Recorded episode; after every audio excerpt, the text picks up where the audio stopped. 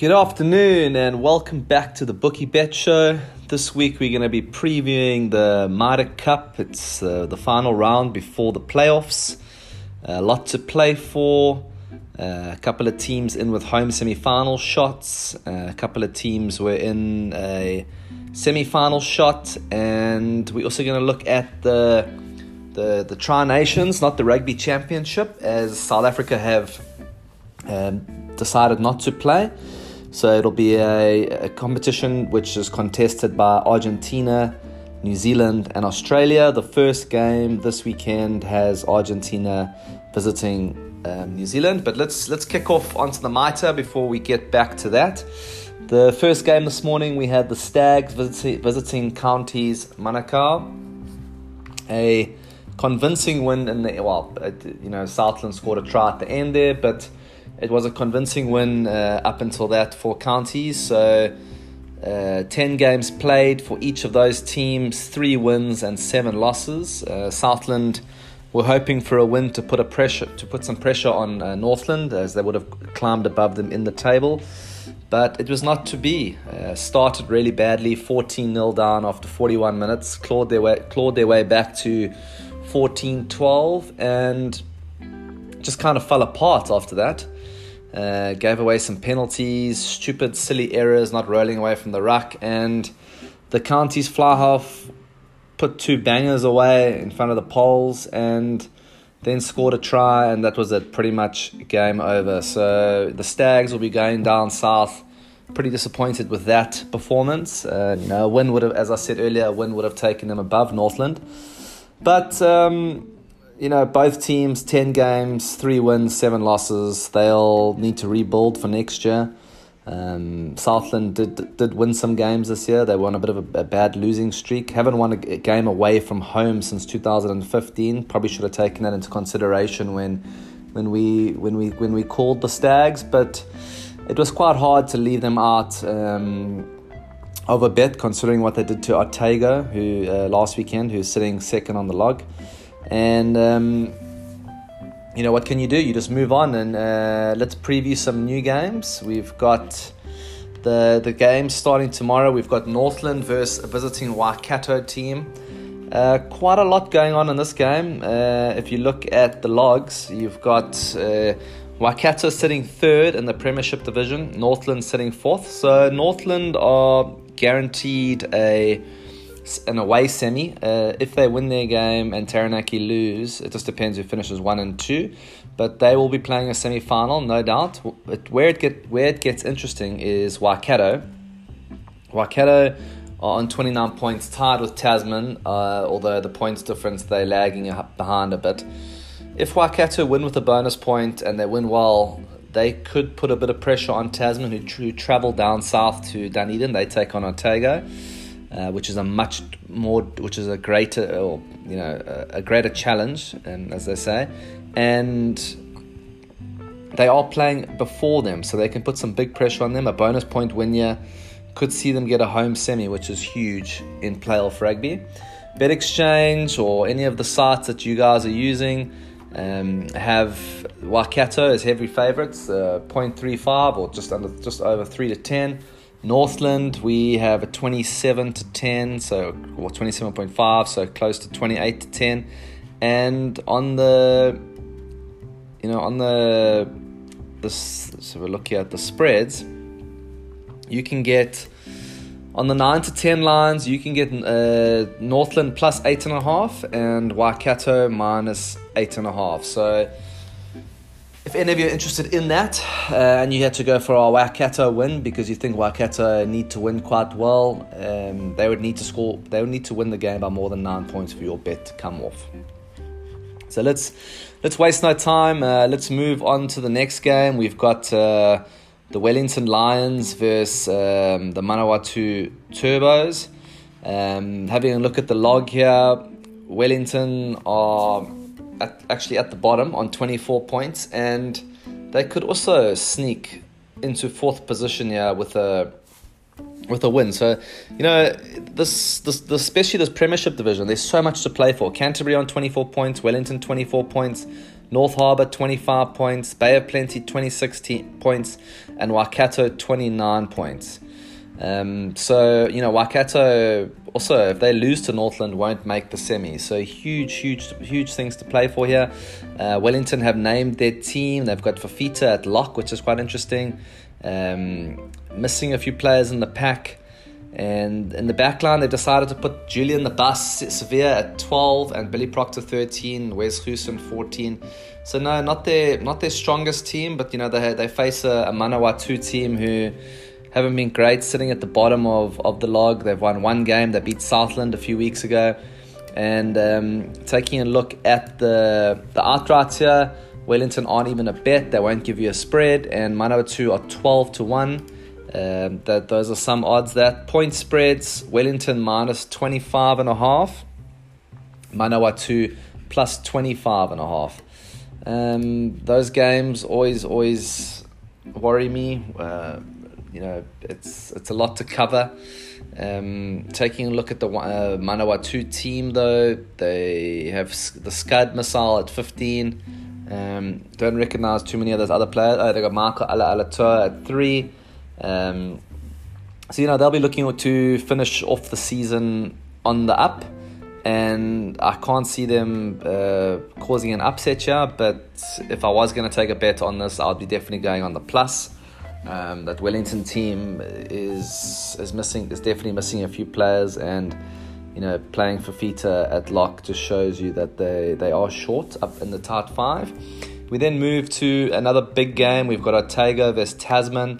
You know, as I alluded to earlier in the show, Tasman need to win with a bonus point, especially if Waikato win with a bonus point, to secure a home semi-final. They haven't been great the last middle season. The last 6 games they've lost 3. Last weekend they were actually shut out on a blank to a Canterbury team that have been very up and down this season. You know, up until then they'd only won 3 games, and I think the last 4 they'd drawn 3 and drawn 1 and lost 3. So very uncharacteristic from Tasman. They, you know, last year they were so solid, and they've just gone a bit south. I don't know. We can't quite can't quite understand why they've got so bad. But yeah, just taking a look at the teams, Otago, strong pack. Slade McDowell, number 7's been a standout for us here. Nasi Mano, great player. It's their backline also that have been really going well. You know, you got Hamilton Ioane, Jonah Nareki, and then their centre pairing of Tomkinson and Michael Collins, who captains the team, have been really good. And that 14 and 15 combo of Freedom, Vaakala, and Karoi. I don't know if you remember, but Karoi scored an absolute cracker against Canterbury a few weekends ago. So they've got some dangerous runners there. They can hurt you. They can really, really hurt you. Taking a look at the Tasman team, similar pack to last weekend. Not a lot of changes there. I think there's a change at 8 there. Tana Fox Matamua comes in. Christie at 9, Hunt, Faganiku at 11, Alex Nankerville out for the season, so they've got Timothy O'Malley at 12, Mark Talea, and then David Havili captaining the team from 15. So huge game for them. They'll know exactly what they have to do once they've watched the Waikato Northland game, and I can see Waikato putting Northland under some pressure here. I don't think Northland don't have much to play for. They know they'll finish 4th or 3rd, and so they don't have a home semi. So it's all up. This Tasman will know exactly what's happening once they've watched this Waikato Northland team. So very, very tough there. Just going on the lines, we've got Otago have actually pushed out a bit this morning. They were 29-10. They're now 31-10, and Tasman have shortened a bit. They are 0.29, which means that there's a bit of money coming for Tasman. The punters are saying that they expect Tasman to win, and they should win to get themselves into that home semi berth. But let's see, you know, the point spreads. Otago are taking an 8.5 on the 9-10 lines, and we definitely fancy that. 9.5 at home. Yeah, they had a bit of a blip last weekend against Southland, but forget about that. Draw a line through the sand there. You know, they're a good team at home. They've come right since that first weekend against Auckland. They beat Wellington, they beat Canterbury. You know, to go to Wellington and Canterbury and win is no small feat. So look out for them. They will do everything they can to stop Tasman. And Otago, they would like to win well, because you know, if Hawke's Bay are travelling to Taranaki, if Otago win, they finish top of that log. So they finish top, home semi, potentially home final, which is big. So sure, that's an absolute cracker. Nice permutations for that game. We then moved down to the Bay of Plenty versus North Harbour game. Now these are two teams that have, you know, they've come on leaps and bounds this season. You know, they're looking at the logs. They're sitting 4th and 5th. Played 9, won 5, lost 4. Harbour with quite a good points difference of 54. And Bay of Plenty with bonus points of 6. Hence them being one position ahead of North Harbour. But an absolute cracker lined up for this game. We don't have a team sheet here, but you know, North Harbour really rely on their pack. Got a solid 10 at Bryn Gatlin, gets the scoreboard ticking, and this has all the makes of an absolute cracker. Again, you know, this log is so condensed that both these teams could actually fall into second with a home final, home semi, because you know, if Tasman and Waikato had to lose in a perfect world and they won, Harbour could move to 30 and Bay of Plenty could move to 31, and you know, that would put them in line for a home semi. So, you know, one of these teams will be going with a semi. I'm just not sure who it is. Bay of Plenty, good team, at home, so you'd have to say the advantage is with them. The bookies are saying they're 6-10 and Harbour are 15-10 on those outline, just straight on the outrights. If we look at the spreads, Harbour will have a little plus. They've got a plus 3.5, and you know, these games are so tight that plus 3.5 is really nice to take. So I'm gonna take a little bit of a plus here. You know, Harbour, we've backed them since they beat Auckland at home, which was which was an absolute cracker as well. So this could go either way, but you know, we're going to go with the Harbour plus. That 9-10, 3.5 is too juicy for us, especially when you know the Bay of Plenty are 6-10 on the outright. We then have another big game, especially for Otago's sake. We've got Hawke's Bay visiting Taranaki. Now Taranaki are sitting third in their respective log. They've got no chance of going to second. Otago on 29 and they're on 22, so they can't catch them. And Hawke's Bay are sitting first, but they would like to win and keep that top spot and get that home final if they're to make it through the home semi. So yeah, a lot to play for there as well, no doubt. And just looking at the teams here, we've got no team for Hawke's Bay, but we do have Taranaki, and their pack looks pretty mean. They've got Jared Prophet, Slater, Ruben O'Neill, great front row there. Josh Lord and Boshia at 4 and 5. Tom Florence, Lachlan Boshia, and Peter Gasawakula at 8. So good to see him back. Huge player for them, that Boshia, Sawakula. You know, they play for the Chiefs together. They combine really well, and you know, they're really menacing at the breakdowns, and old Sawakula really good on the front foot, getting the team over the advantage line. Perifeta at 10, Sean Wanui at 12. That's quite an interesting call.